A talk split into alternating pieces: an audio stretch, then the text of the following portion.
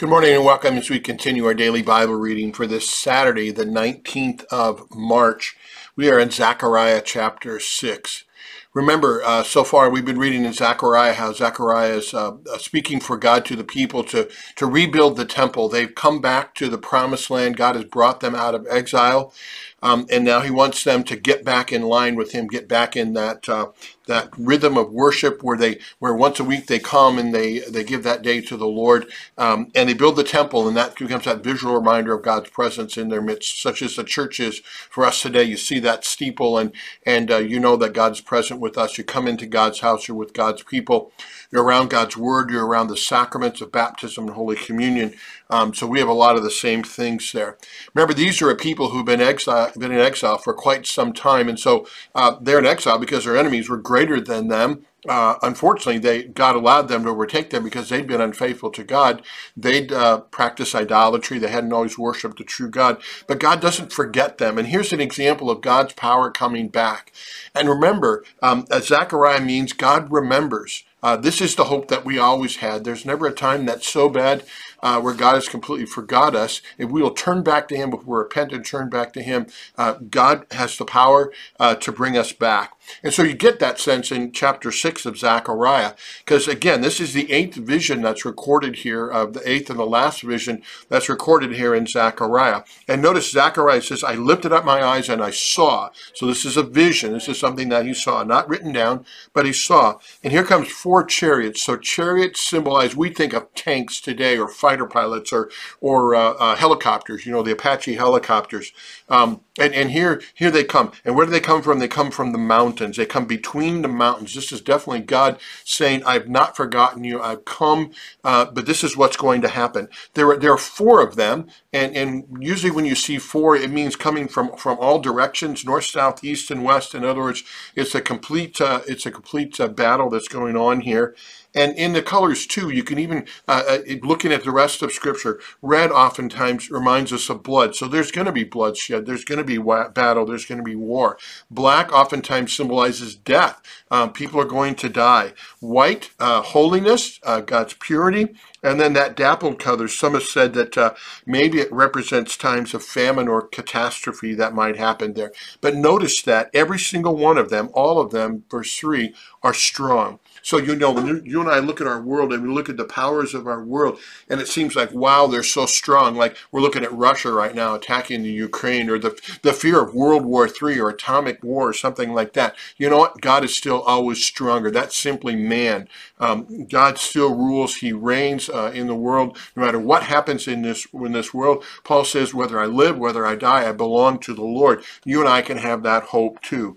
But here's just another example of God not forgetting His people, even though they've been unfaithful to Him God still brings them back. He redeems them. He brings them. Uh, he brings them back. So, and especially against our enemies. Verse eight says, "Behold, those who go toward the north country uh, have uh, have set my spirit at rest in the north country. The north is where the enemy's at. The Babylonians were coming from the north, and and that's been taken into into exile. Uh, but God is going to destroy them. He's going to take care of them, and therefore we can have this hope. But where's it centered in? Notice in verse nine, he comes back to the temple. He comes back to the priesthood. He comes back to to his worship. It, he comes back to most importantly how we're set right with God. We may never be set right with our our enemies. There are always going to be those who are just going to disagree with us.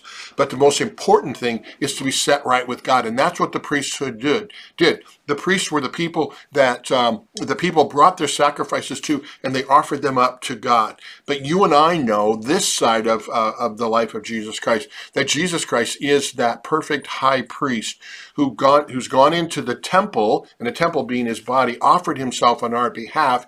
He's the one that set us right with God. He's won forgiveness for our sins, made peace with God. We now have peace with God through our Lord Jesus Christ.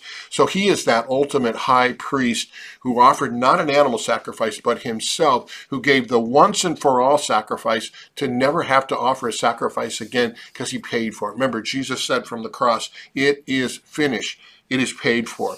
So while in this time he talks about raising up uh, Joshua to be the high priest, um, and, and, Joshua he says uh, he says, "Behold, uh, he shall uh, he shall branch out for the, from this place." That word branch should kind of trigger something in our mind because Jesus is that branch from the stump of Jesse that uh, that gives us new life, and and from that branch comes comes life and leaves and uh, uh, the the um, uh, the fruits of our of our faith in in Christ. Um, and he is going to bring, um, so while it's talking about Joshua right here, ultimately it's speaking towards Christ. Because look at that sentence at the end of 13. Uh, and the counsel of peace shall, between, shall be between them both only one who can truly bring us peace. Jesus is our peace. He ultimately fulfills this prophecy. And notice in verse 15, it says, And those from far off will also come, which is kind of prefiguring the fact that Christ has come. God has sent his Savior for both Jew and Gentile, for all people. He's from for everyone, anyone who would come to him. And then the chapter closes with this important verse. He says, And you shall know that the Lord of hosts has sent me to you. The Lord of hosts is God, God of armies uh, for us.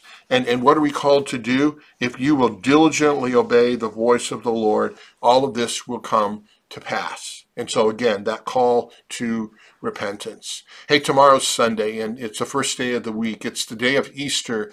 Um, not Easter Sunday yet, that's coming in a few weeks, but it's that first day of the week. And that reminds us again to, to repent and come back to the Lord, that the victory belongs to the Lord. Christ is risen, he is risen indeed, and you and I have that hope through him. Zechariah reminds us that God remembers. The coming of Jesus into the world is God fulfilling his promise. He remembered all the way back to Adam and Eve when he promised that one would come to crush the head of Satan, and he did it. So take hope in his peace um, as you live out your faith each day. Come to worship. Uh, whether it's in in your place of worship where you're at. If, you, you'd like to come and worship with us, we'd love to have you here 9 a.m. or join us online. Uh, go to our website, uh, stpaulsonline.org, and uh, we'd love to have you join us. God bless you.